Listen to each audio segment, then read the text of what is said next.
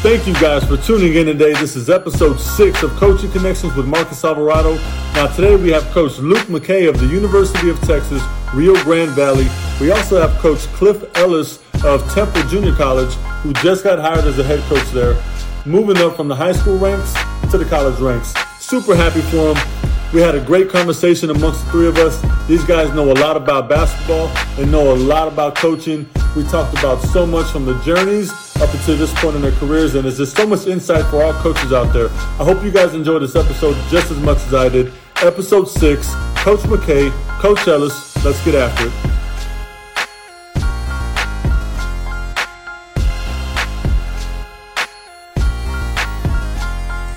How's everything going, man? It's going, coach. It's going good. I can't complain a bit. Yeah. What's going on, fellas? What's happening, coach? How are you doing? Good. You're sideways though. There you go. Oh. Yeah, I'm trying to get it straightened out there. Look at that Trying new to, trying to figure all this out. Trying to figure all this out. The shirt looks good on you, coach. I appreciate it. I appreciate it. Thank you. That's awesome. Congratulations. I appreciate it. Thank you. How are things going down there with you guys? Worst thing I got to look out for right now is a sunburn when I go out to the pool. That's about it. So we're pretty good. we're doing all right. Cool. I hear you. Well, How about you, Coach? I'm Marcus? good. I'm good. I just uh, I told Coach uh, MacKay a, a couple weeks ago we adopted our two kids uh, last year. Today's actually the one year anniversary of the day we adopted them. Oh, okay. Cool. Cool. But that keeps me busy, you know. I'm, so Yeah. I'm this parenting thing, and one's seven, uh, and one's nine, and so so we're, Yeah. we're doing their schoolwork online, and we're doing their first and third grade stuff, and they're running around the house arguing with each other, you know. But Yeah. I mean, it's fun. I got- I got second grader and fourth grader doing the same thing. And I- I- what, Ah, I- what are y'all arguing about? There's nothing to fight about. I know. I know. Just trying to figure that part out. that's awesome. But I mean, luckily, you know, in our profession, we get to stay home, and someone gets to be with them. No, I don't got to go to work. Right? Yeah. Yeah. That's that's a blessing. But I know you guys uh, have really busy schedules, right? I know Yeah. uh, Cliff's going through a lot of transition right now, so I appreciate y'all taking time to talk. Um, No problem. No and- problem. And um, we'll get started if y'all are ready. Yeah. Yep. So first off, uh, just just talk a little bit about what y'all are up to these days, uh, as far as staying busy during COVID. Well, um, you know, we have a, a workout routine for our, um, for the high school players at Clemens. Um, you know, if they can get to a court or gym by themselves, but of course that's kind of difficult now with the social distancing. We try to give them some things to work on their own, ball handling drills, jump rope, whatever it can be, something to do without a without a goal, um, to keep themselves in shape, get out and run a little bit on their own. Uh, but now that I'm transitioning uh, to Temple College, I'm doing a lot of recruiting. so I've been I've called more high school coaches in the last week than I probably have in 20 years around Texas, and um, you know just trying to find the right players for our program. So that that's that's keeping me busy. Nice. And Coach MacKay. Yeah, for us, as far as our players go, for a while there was neither here nor there on what we could do with our players, what we could require them to do. Our guys have spread out literally all over the world. We've got guys from Texas to the Northeast uh, to Minnesota. One of our players is back in Australia right now. So uh, everybody's got different resources of what's available to them, and different parts of the country and different parts of the world have different types of restrictions and regulations on what they're doing. So it's it's difficult to to ask a player. You don't want to encourage a player to do something that flies in the face of what his his society or his uh, community is doing. So really, we just encourage them to try and do the best they can and stay in shape and make the most of whatever resources they have. Some of them might just be a little bit of space in an apartment.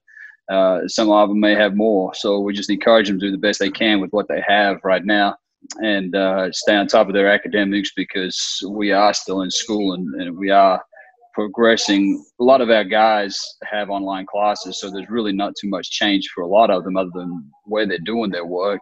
And uh, so we're staying on top of them academically. And obviously, like Coach said, uh, recruiting, you can do that wherever you are with cell phones and technology now. So that that doesn't stop. That keeps on going. It's it's a different different landscape as far as recruiting goes now because you of go see people, you of look at people and watch players, but it still continues. Yeah. And what about just personally? Uh, what are you guys doing to stay uh, sane and not go crazy? I crossed that path a long time ago. yeah, I tried to read when I can, um, you know, but even that's becoming hard to come by. Uh, just keeping busy. So, um, you know, try to exercise. You get out of the house. Try to exercise when you can, so you're not cooped up in here. Um, get out, play with the kids when you can. But, but, uh, but yeah, I'm, I'm gonna, I mean, it's uh, it's tough to find anything else to do right now as, as I'm transitioning. So yeah.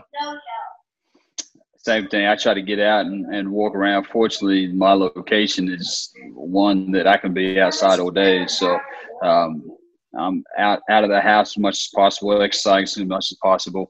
Uh, I'm using the time to catch up because I'm not in the office and I'm not around.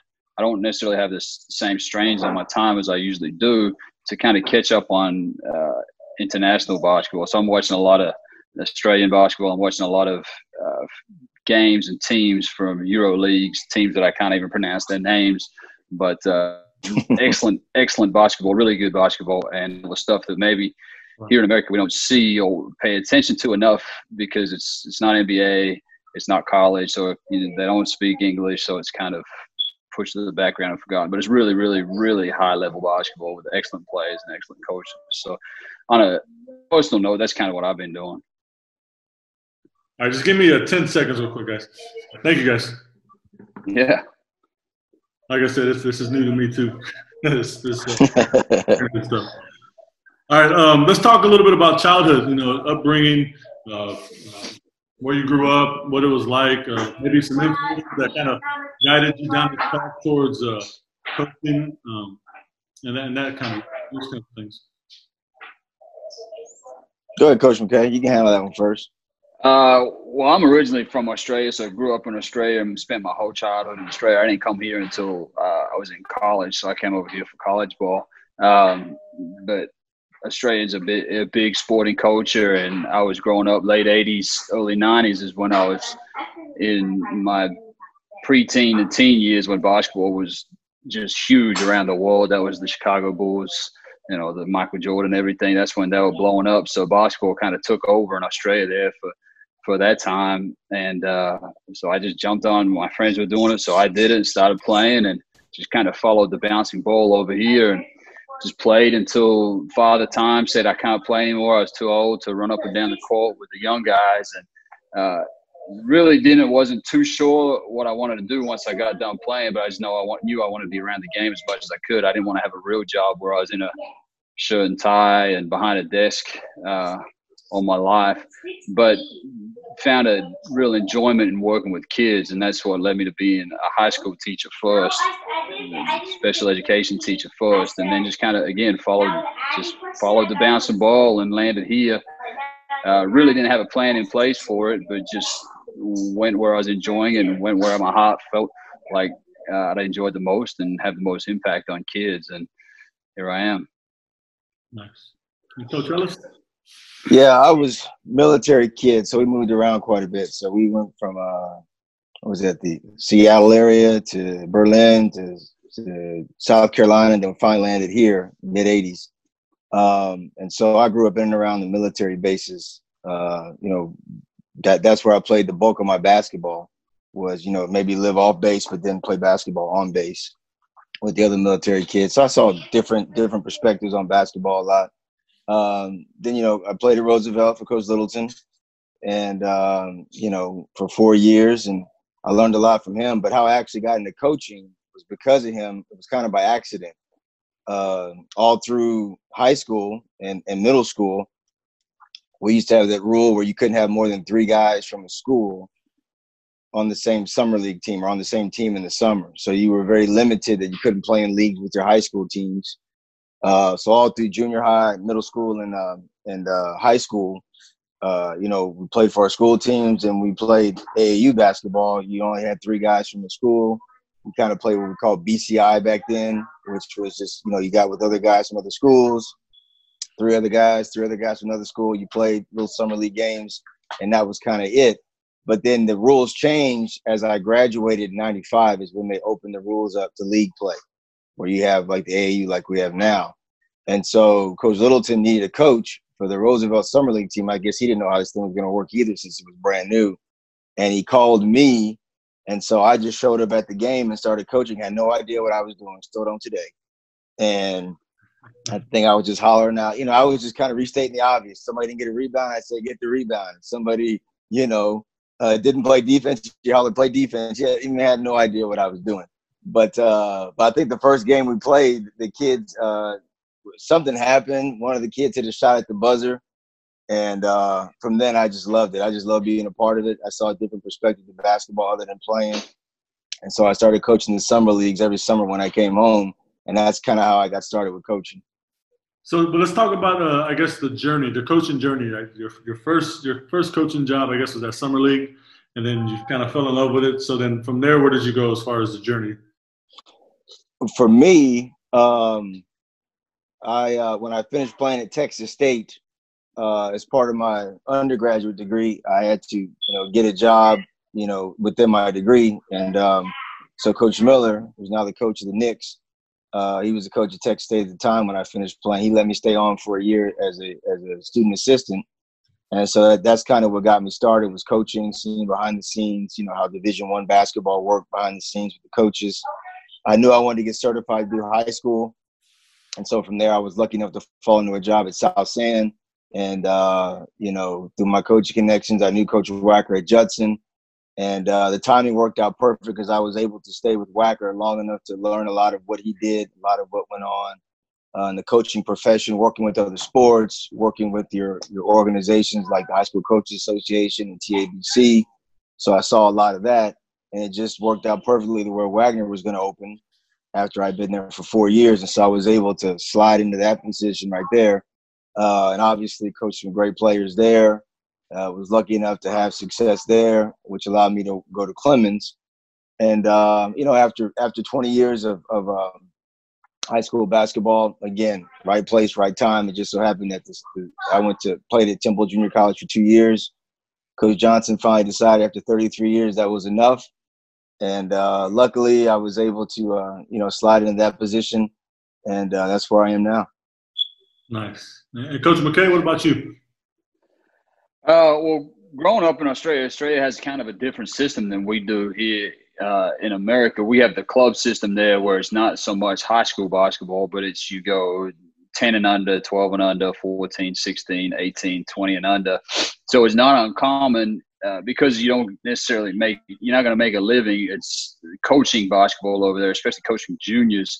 Um, it's not uncommon to get kids. So if you're on a 16 U team, you might coach like the 12 and under team or the 10 and under team, uh, just because they need people to do it. Because uh, parents can't really. It's hard for a parent to do it if they've got a kid on the team and you're not going to make any money doing it. So it's very much volunteer based. So that's kind of how I started coaching when I was a kid, just coaching younger kids than me, kind of like Coach was saying there when he was coaching the summer league team. Uh, and then once I got done playing, uh, my June my junior college's coach, his son had an opening as a, a JV coach in Corsicana, Texas.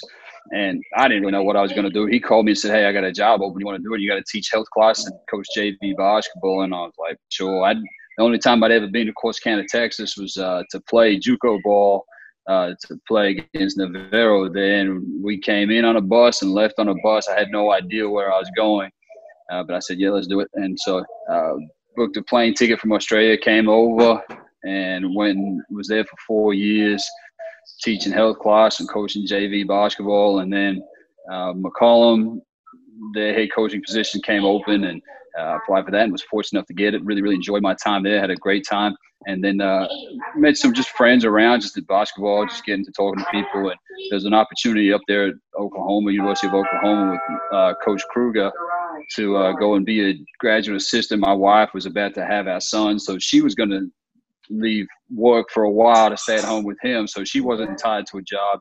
So it was a good, really good timing for us to to pick up and move. So we moved up there to Oklahoma, had some fun up there, uh, had some good success, and just kind of really enjoyed that. And then this position back down here in Texas came open and uh, came down here and have been here for four years now, and the Valley is home for us. And just judging by some of the your posts and stuff, you really enjoy it down there in the Valley. It seems like a real nice place to go home. Man, it's incredible.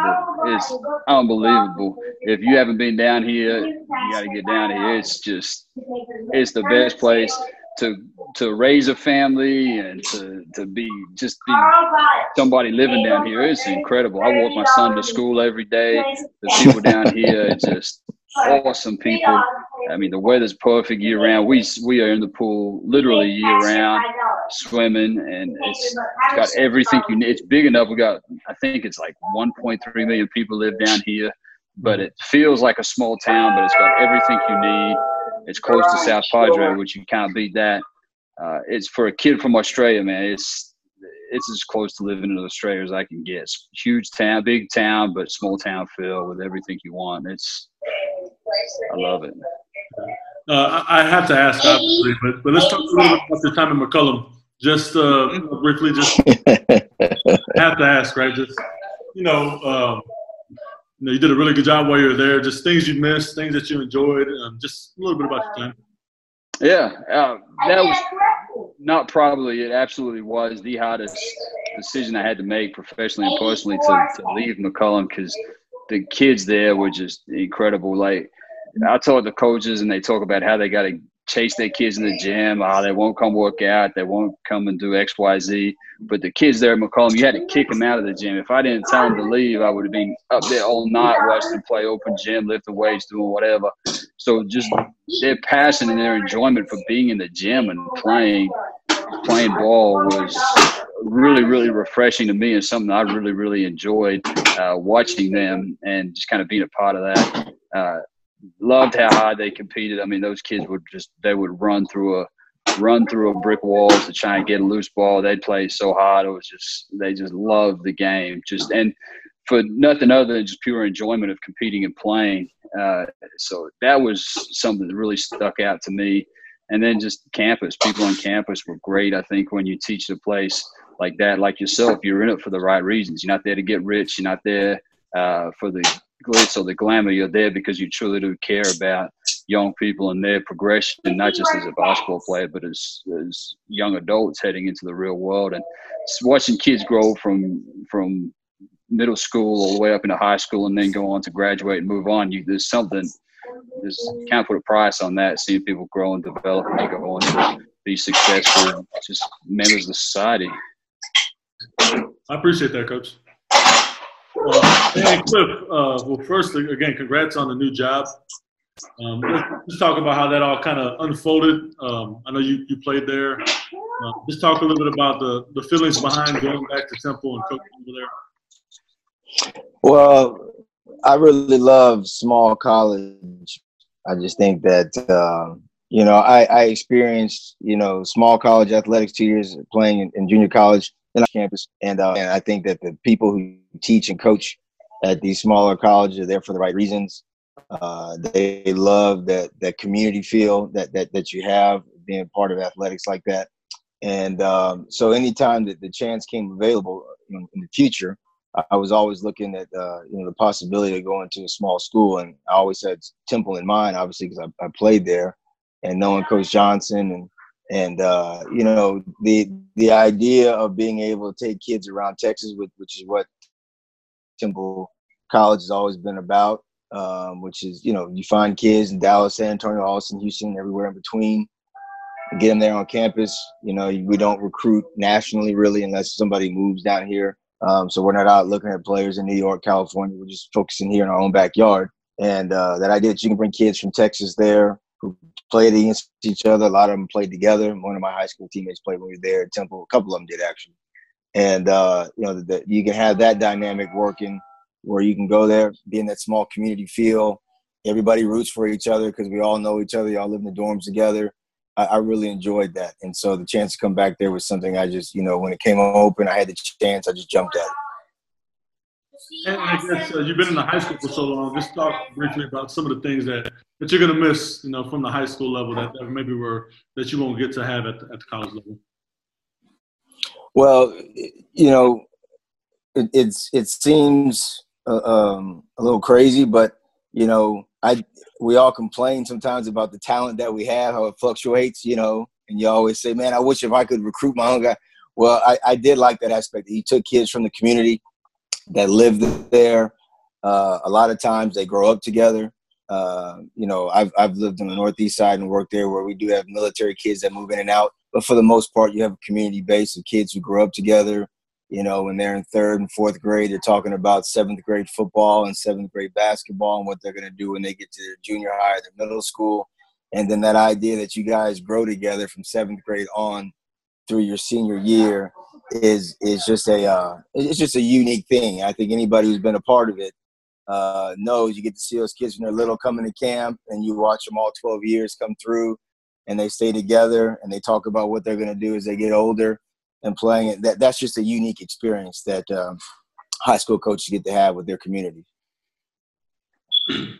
Awesome. Now, Coach MacKay, you had a you had a pretty awesome March Madness experience. You want to talk about that just a little bit? Uh, at Oklahoma. In Oklahoma, yes, sir. Yeah, uh, we were really lucky right there. We had a guy on our team who's playing in the NBA right now, Buddy Hield, who was just incredible. Um, one of the most amazing people you'll ever be around. He was there with us, obviously, but we also had some uh, other guys who were just just fantastic players and workers uh, who went on to be professional basketball uh, players around the world and here in America and around the world. Um, I don't think we really knew what we had when we started that year, but when Buddy decided he was coming back for his uh, senior year and um, decided he didn't want to go to the NBA just yet, he wanted to finish college. Uh, that was really exciting and just kind of it, there's a there's a mix of talent, preparation, and a, and a little bit of luck there when you make it to the Final Four there because everybody everybody has future pros. Uh, everybody works really hard. Everybody's extremely well coached and prepared. Uh, but it was just an amazing thing. When I first got there, um, everybody says, "Hey, this guy's the best guy you're ever going to be around, uh, and and he's the nicest coach." And now they're talking about Coach Lon Kruger. They're saying he's the nicest person you're ever going to meet. And kind of in the back of my head, I'm like, "Yeah, you know, that's what everybody says about that guy. That he's the best and he's awesome, and you can't beat him." Well, the most important lesson I got out of my time there was what a great guy Coach Lon Kruger really is. He's a guy who's he's taken more teams or more programs to the uh, NCAA tournament than any other coach.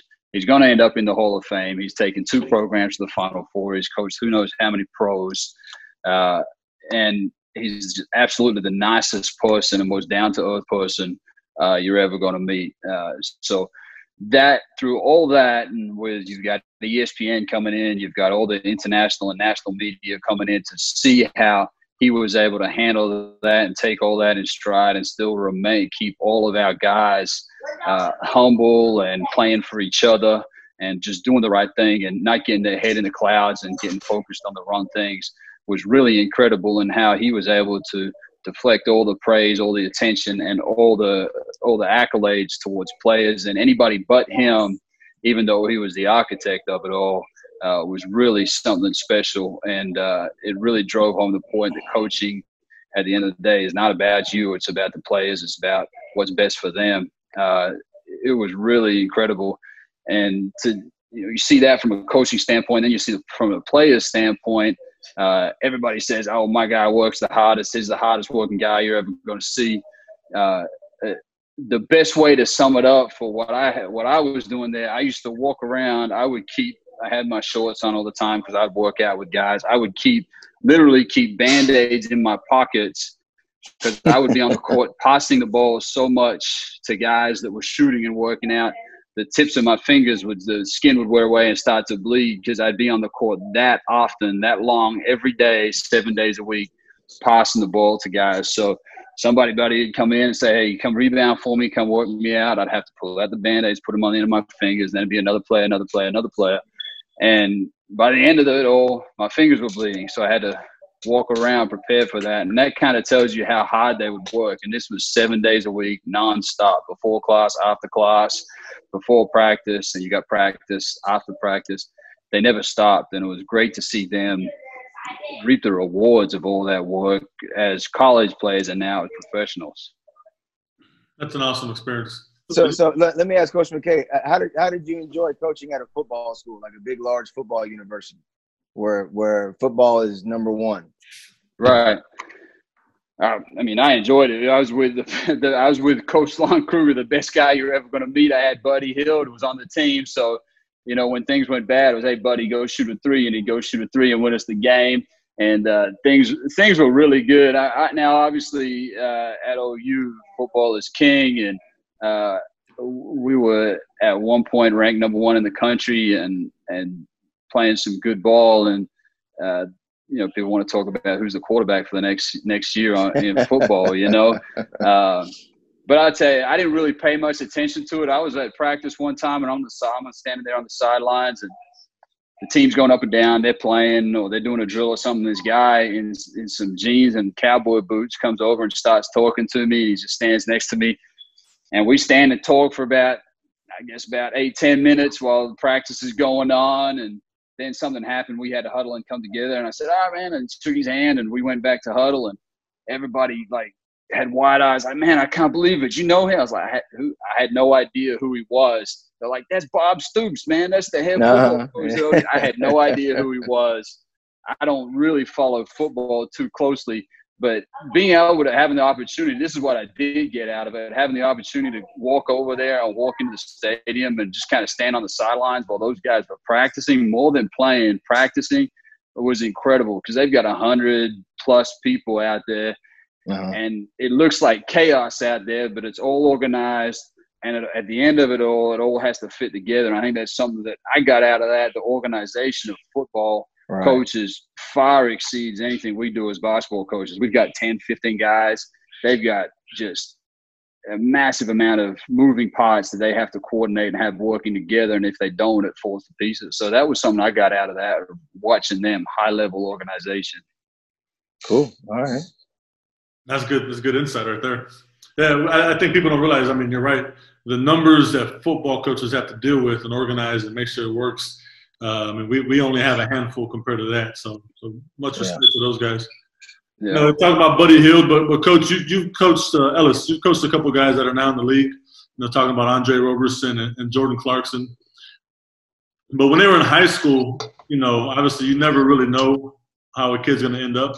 Uh, but what were some of the things that you saw and you helped try to nurture when you kind of realized, you know, these guys have a chance?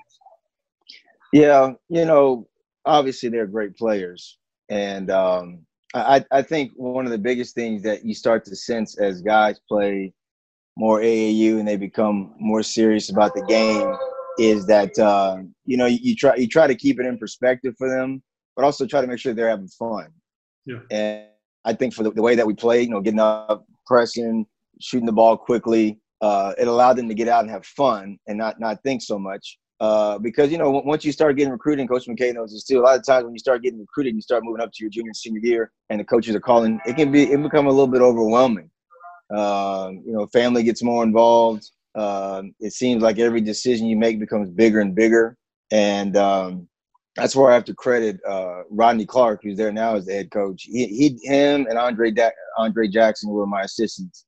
Did a great job with Andre and Jordan of really you know, talking to them about everything but basketball. I mean, they just mm-hmm. really joked around with them a lot. They were almost like big brothers in a sense.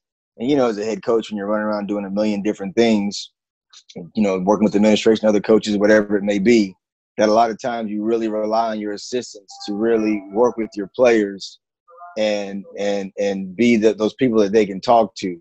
And they were two really, really. I, I don't know if we could have done it without those two. Had I had, you know, we all know sometimes you get assistants that are out there who really don't put forth the effort or maybe don't relate as well to kids. Mm-hmm. And that could put a lot more strain on you as a coach to have to do that. The fact that I had those two guys around to really relate to them and, and just really joke with them and and uh, really keep things loose uh, really made a big difference on our team. And so uh, that, that's one of the things I always remember, not just they were good players, but they had we had a really strong administration there with, with Dr. Fields, who's still there at Judson uh, ISD now. He was a big basketball fan, big sports fan, and so he was always one that took an interest in our team as well. And so he was always one that would bring take those guys to the side and talk to them as well. So they had a really, really good structure at home. They had a really good situation at school. And I think that played a huge part in them being able to develop. And, and I'm sure I mean, it gives you a huge sense of pride. I mean, just talk about that real quick. When you see you see your guys, you know, growing up, and then now you see them, you know, leaning on teammates, you know, like Kevin Durant or, or Kobe or LeBron, and and just how, right. inside, how does that make you feel? I'm sure there's a whole bunch of pride is involved. Yeah, and I think what and that, that's where I think your high school experience comes in because they were guys that were freshmen. Uh, you know, really, Jordan didn't start playing, you know, really excelling at the varsity level until probably the second round of uh, district his sophomore year. Um, and then Andre really wasn't until about the the, sec- the second part of the year, his junior year, that he really started to excel. So they were part of being on the freshman team their freshman year, you know, Andre played on the JV his sophomore year. Uh, uh, Jordan played, a, you know, all came off the bench his sophomore year. So they were used to playing a smaller role in a team. So then, as they, you know, became great players in high school and college, now you have to revert back to that when you're a professional, where you're not going to be the man. You know it's like to, to play a role uh, in the starting lineup, but not not be the star or come off the bench, whatever the case may be. And so that was a big part of their development as well, is that they had to learn that there are roles to a team. You're not always going to be the star. And that really helped them out. And, and that's why they've been able to succeed professionally. Um, because, you know, there are a lot of guys, as you talk to, you know, talk to NBA people, there are a lot of guys who can't make it in the NBA because they can't accept that fact. Yeah. They cannot accept the fact of playing a less role. They've never done it before. And it sounds easy because you say, well, they're making money, they're in the NBA. But if you've never done it before, it's not easy. There's a reason why some guys don't stick around the NBA that have talent because they're not used to filling a role, and those two guys were able to do that. Awesome. You know, moving on, just um, you know, one thing I've learned about just talking to coaches through this uh, through these Zoom meetings is that you know it's much more than wins and losses and and player development, and more so about the relationship and and developing developing young men. Uh, so let's talk a little bit about some impactful moments that you have you don't have to use names or anything, but when, when you realized when you got in the business that this, this goes much deeper than wins and losses. Coach MacKay, you want to take that first?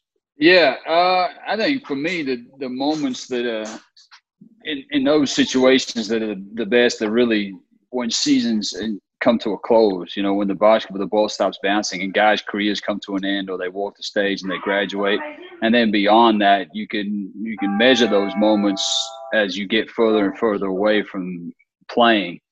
Uh, the best things I get right now are just a phone call or messages or former players reaching out and hey coach how you doing checking in on you hope everything's well with you and the family things like that and it may be years removed uh, from the relationship you had, the player coach relationships that you had.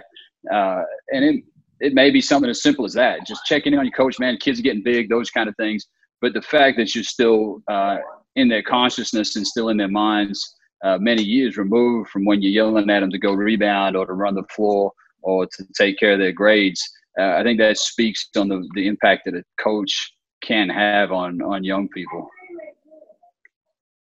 Yeah, I, I feel the same way. I mean, I still keep in contact with guys from Wagner, uh, you know, former players from Clemens that I coached, you know, seven, eight years ago. So a lot of times I invite them up to the gym, you know, open gym on the weekend, stuff like that. Now that they're all older and some of them have families, to go up there and we play basketball. Uh, I, I, I've, you know, I've always uh, enjoyed those relationships. I've also one of the things I really love is the fact that it's not always the, the coaches that are leading uh, it's not always the parents that are leading, but but when you watch other kids lift other guys up who may be struggling, and you see a guy who may be a discipline problem, and it's like like Coach MacKay said, it's not always the coach yelling at him. It's it's the other guys who lift them up that are role models. Uh, you know, like you brought up Jordan and Andre earlier. Uh, you know, had great parents at home. Like I said, great assistants. You know, we tried to try to do the best we could with our program probably the best role model they had when they were freshmen and sophomores were guys like Aaron Thomas, Eddie Ortiz, John Roberts, You know, those guys went on to play at St. Mary's, Our Lady Lake University. Uh, there were some other guys too, but I mean, they were just what you would call a student athlete. I mean, they they were straight A students, honor society, things like that.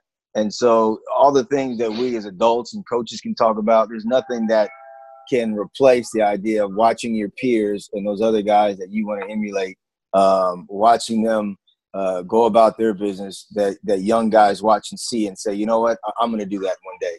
I'm going to act like that one day and do this. And so that that's one of those big things that I, I really enjoy about high school basketball and, and, you know watching guys come from the junior high is they can watch those young those older guys and try to emulate them.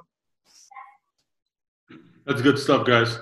Um, real quick, both of you guys uh, back in the day were, were really good shooters, right? So so off top of your head, two of the best shooters of all time. Who are your top two shooters of all time? Go ahead, coach. Just at, at any level, watch at any level, coach level. played with. Uh, no, just any level. Who, who, in your opinion, are the two best shooters of all time? Of all time, man, that's tough. Well, since my last name is Ellis, I'm going to throw out Dale Ellis. He was an unbelievable shooter. He played with the Spurs for a while. Yes, sir. And so I always, always liked him you know, and then uh, you see him, he's a great coach. I mean, Steve Kerr was just one of those guys, seemed like he never missed.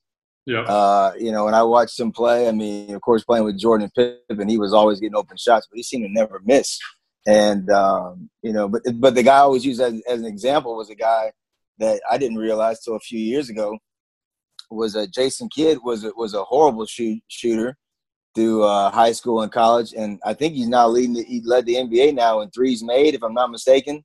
So he's a guy who wasn't a great shooter, but he worked at it. Mm-hmm. And, um, you know, he, he, ended up making himself into a guy who could make the three. So, you know, you got all kinds of lessons there with that one. Coach MacKay?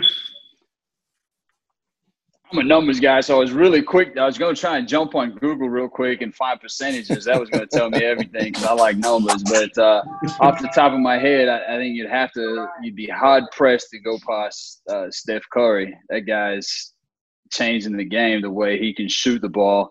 And then uh, I think if I was to go back a little bit further, maybe Steve Nash would jump in there just because uh, he was able to shoot so well threes, twos, and from the free throw line. Uh, I think it'd be hard. You'd be hard pressed to go past those two guys because they are smaller guys who the degree of difficulty on their shots is probably a little higher than a bigger player. I think like for a guy like Steph, um, like you said, it's the, the, the, degree of difficulty. He's got the ball in his hands a lot, uh, but he shoots it well in different ways catch and shoot, off the dribble, step back, in traffic, uh, whatever. I mean, that guy's pretty remarkable at shooting the ball. It's incredible. Uh, real quick before before we call this one a day, uh, best player you ever coached against? Oh, man, that's a tough one coached against. Coach MacKay, you take that one first. I got to think for Oof, a second. Okay, hold on, hold on. Best player. Oh boy, um, you know somebody I really, really liked, and he, at the time when he was playing college basketball, um, was for Kansas was uh, Frank Mason. Frank Mason was he was incredible uh, there at um, Kansas. I thought he was really, really good. I love Jevon Carter at West Virginia.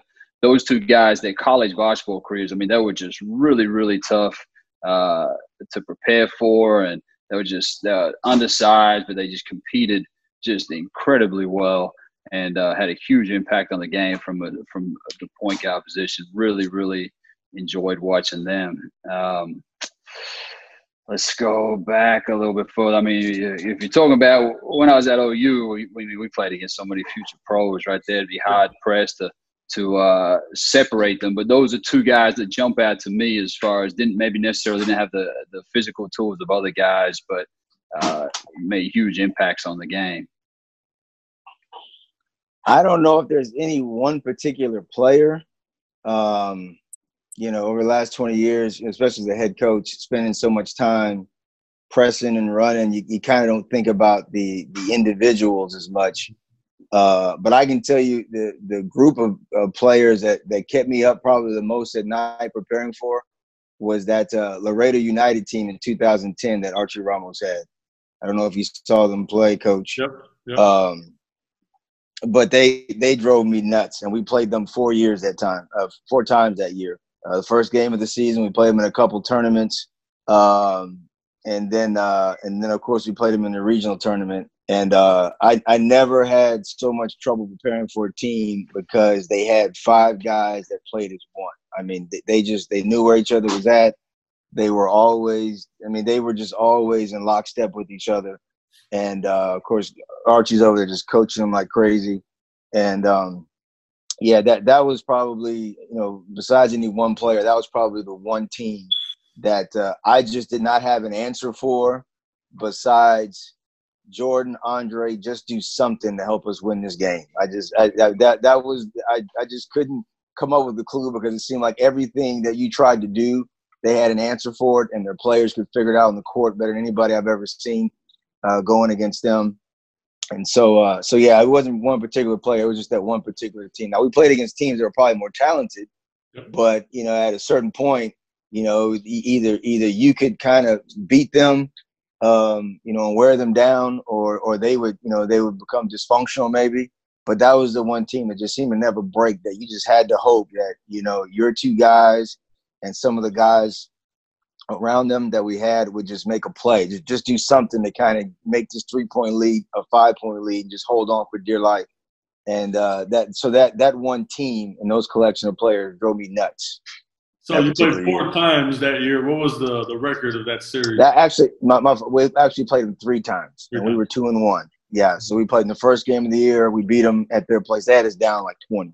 I don't know. Jordan hit like man, he must hit like forty two. I don't know. He hit like forty five, something like that and we barely won. And then they beat us in the tournament by a few points, and then we had to turn around and play them again uh, in the regional tournament. And uh, again, uh, Jordan played great. Andre played unbelievable, and we found a way. I think we beat them by five. And uh, yeah, that that's one of those games to this day. Uh, one of those teams that, like I said, they they drove me crazy as a coach. Nice. All right, one last question. You know, any advice for any coaches out there in regards to developing uh, mentally tough young men? Um, I would say first, and I, I, this is one of the things I get concerned about as I watch uh, younger players, that younger coaches that are coming up. Uh, you tell the players to stay off the technology and get in the gym. I'm getting more concerned about coaches getting to the gym as well. Now that we have so much technology with Hudl and um, all the different technology things that we have where now you watch a lot of coaches they don't go to coaching clinics because they can just simply get it from online here somewhere or some you know zoom meeting. I know we're doing those now because we can't have coaching clinics but i get worried about them you know simply saying hey i'll get a subscription and just get it online. And then uh or you know when it comes to scouting they don't go to the gym anymore to watch watch the games in person because you know when you go to coaching clinics that that's where you pick up a lot of your stuff is by asking questions or asking questions of the coaches that are there with you those side conversations that you have. I know a lot of my knowledge i learned as a high school coach i learned from the other coaches in the area and there's certain things uh, i think that's how you learn about our profession. So i think it's hard to pass that stuff on to, to players to be mentally tough and to get the most out of them if you are not willing to get to the gym yourself. And so, uh, you know, in, uh, in order for players to get better, they got to be in the gym. And I think it's the same way with coaches that if you're going to be able to uh, really hone in on kids and get get the most out of them to be mentally tough or physically tough, whatever it is, you yourself got to be in the gym to to to initiate that. Coach MacKay.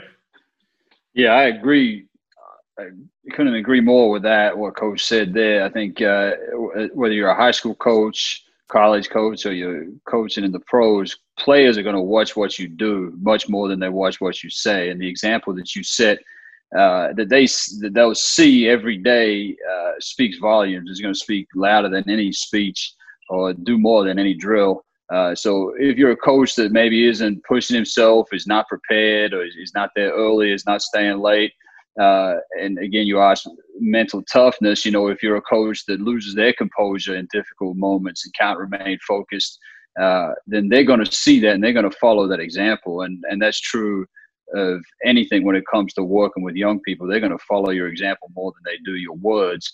Um, so how you conduct yourself not just during games, but outside of games. Are you taking care of yourself? Are you are you disciplining yourself? Are you keeping yourself in shape? Are you taking care of your emotional state? Are you taking care of your professional development, uh, your personal life, things like that? Uh, players are watching that, and they may not even be actively watching it. They just oftentimes uh, absorbing that through osmosis, just because they're around you so much. Uh, I think that's huge. Uh, another thing I think is uh, society in basketball has taken away from kids a lot with trainers and different types of basketball. The competitive nature in basketball is kind of taken a step back. The skill may have improved, and it has improved, but the competitive nature has uh, maybe backslid a little bit. So I think when it comes to mental toughness, that's like any skill when it comes to sport. The more you practice it, the better you're going to get at it. So if if if your practices include situations that are difficult and hard, and the players have to overcome adversity, and you do that on a regular basis, it's just like shooting a basketball. If you shoot a ball a lot, you're going to get good at shooting the ball. If you overcome adversity a lot, you're going to become really good at overcoming adversity and remaining mentally tough. So if it can be built into practice, I think that's that's huge, and uh, you become good at, and you you you sink to the level of your training when it comes to games. And if you don't practice a thing, it's not going to be there on game night. Yep. Yeah, Marcus, and, and building off of that, and Coach MacKay probably, you know, I, I like to hear what he has to say about the college workouts too. The thing that I think we're all becoming concerned about is that as more and more kids specialize at age five or six in basketball, they are getting hurt way too much. Um, you know, there are more and more basketball related injuries from just wear and tear of jumping, running, uh, you know, sliding on the basketball court that uh, you know you're just seeing a lot of guys that are in high school and in the college who are just they're broken down. I mean, their their bodies are giving out. I think I watched. I didn't get a chance to watch very many college basketball games this year, but every one that I watched, there were more, just as many guys sitting on the sideline in uh, walking boots and cast than there were actually dressed out to get ready for the game. And I'm watching it more and more in high school too, where guys are just you know sports specific injuries with basketball is just becoming the thing where you have a talented team and two or three of their better players are sitting out a lot of the season because they're just, you know, you, can say mental toughness, but if, you have a fractured bone in your foot, you really can't play. It don't matter how tough you are. Or if you have a, um, you know, these stress fractures that, that happen so much and knee problems that make their way into their hip and your back, you can be as tough as you want to be. But if you have those things, you physically can't move uh, it doesn't matter how mentally tough you are. You can't play. They can't put you out there. And so that's one of my that's one of the things that I've tried to over the years, especially with us getting up and down the court so much, is I've tried to learn when to back off is, is a big mental toughness and not uh, make it to where you think your teams have to be these physically grueling, tough teams that are hurt all the time. Yeah. Um, so that, I think that's one of the things that coaches uh, we have to be aware of uh, because, like I said, doesn't make make any sense doesn't make much sense how tough a kid is if he can't physically play. Yeah, that's a tough one. It's uh, kids are they're under so much pressure now to get that college scholarship. You know, people whether it's parents, families, coaches, AU coaches, there's so much riding on them get that scholarship that it seems like they don't ever take any time off. Mm-hmm. And they go, they jump straight from their high school season right into the uh, club ball, AAU basketball, and they're playing just nonstop, and they're playing all summer. I go to Vegas sometimes when well, when we used to go to Vegas, and it'd be the third week in a row recruiting, and I'm watching these kids, and I mean they they just their bodies are done, and they kind of they've been playing for three weeks straight, flying all around the country, playing two three games a day for five days, and they got to go fly to the next city, do the same thing, all looking for that college scholarship, and they just beat down. I'm tired, and I'm just watching them. I'm just sitting there on the sideline watching them, and these guys are just beat down. And the ball never stops bouncing for those guys. And now in college, we it didn't used to be for us that we could do anything with them in the summer. It was all on them, pick up ball, doing their own workouts. Now we can work with them in the summer. So now the stress on their bodies has increased. And I know now in high school in Texas, now you can work with the guys in the summer where it used to be, hey, you can encourage them to get in the gym and do certain mm-hmm. things, but you couldn't make them be in there. So now the, the stress, and especially for young growing bodies that aren't fully developed yet, if if there's not good measures in place to offset the stress on their bodies, whether it's preventative strength and conditioning or preventive sports medicine, it's it can be really really tough on a on a growing body. Mm-hmm. No, that's those are both very. I mean, those are very good points. I think this whole situation right here is good for some of our kids to kind of take a break, get their bodies to rest a little bit. Hopefully, it's not the whole summer, right, where we can't get to a gym. Right. But right. but this small break may be beneficial for some of them without them even realizing it. Uh, yeah, and, and then you talked about mental toughness. I mean, emotionally and mentally, that's got to be a beatdown for a kid to have somebody riding their back all year round, nonstop. You got an adult yelling at you for basketball. They're not playing pickup ball anymore, and it's not their fault. That's the way. It's not the kid's fault. It's the way the basketball world is set up now. They're not. They're not getting to just kind of be kids. Mm-hmm. You know, just to touch back on what you said earlier, Coach MacKay, about uh, competitiveness kind of taking a back seat. You know, you see in this Jordan documentary. I don't know if you watched it all uh, you get to see that fire and that competitive drive that Michael Jordan had uh, that helped separate him. You know, just touch on that real quick again. Just what, what, what do you think is, I guess, the key factor in why you see that shift? Yeah, I why it is, I think, again, these kids don't necessarily get to be kids anymore, and that's our fault as adults. They're having the, the ability to develop those skills taken from them, whether it's because they're working out with – uh, different trainers or they're being they're being motivated so much by adults and it's it's extrinsic it's not intrinsic that got somebody else pushing them rather than learning how to push themselves and that makes it hard for them to for people to ever develop uh, that intrinsic motivation that intrinsic drive to do it themselves when you've got adults holding your hand and saying all right let's go we're going to work out we're going to take go take x amount of shots they don't ever get the opportunity to figure it out for themselves. And now I'm not bemoaning young people now. I'm a big fan of young people. I think if you don't enjoy young people and you're not an advocate for young people, then coaching is the wrong profession. I just don't think it's their fault. I don't think there's anything wrong with kids these days. I think it goes back, say what you want about Coach Bob Knight, but somebody asked him what's wrong with kids. He says nothing wrong with kids. It's adults. It's probably the adults. And I think we're stealing – these opportunities. It may seem good in the short term, but as adults, we steal opportunities for young people to grow and develop on their own. Um, now, obviously, everybody's not going to rise to the level of Michael Jordan, and obviously, we need to still be there to catch kids when they fall and help them and guide them along the path. But they also need to to develop some of their own skills and abilities just through trial and error on their own. Coach Ellis, you have anything to, to add to that? Yeah, I, I think that that's that's so true. Uh, that that's one of the things I got out of it, and and it's it's probably why so, so many of the kids, and I even say some of the younger coaches who, who harp on, you know, some of the players that we have today in the NBA, are they better than Jordan this and that?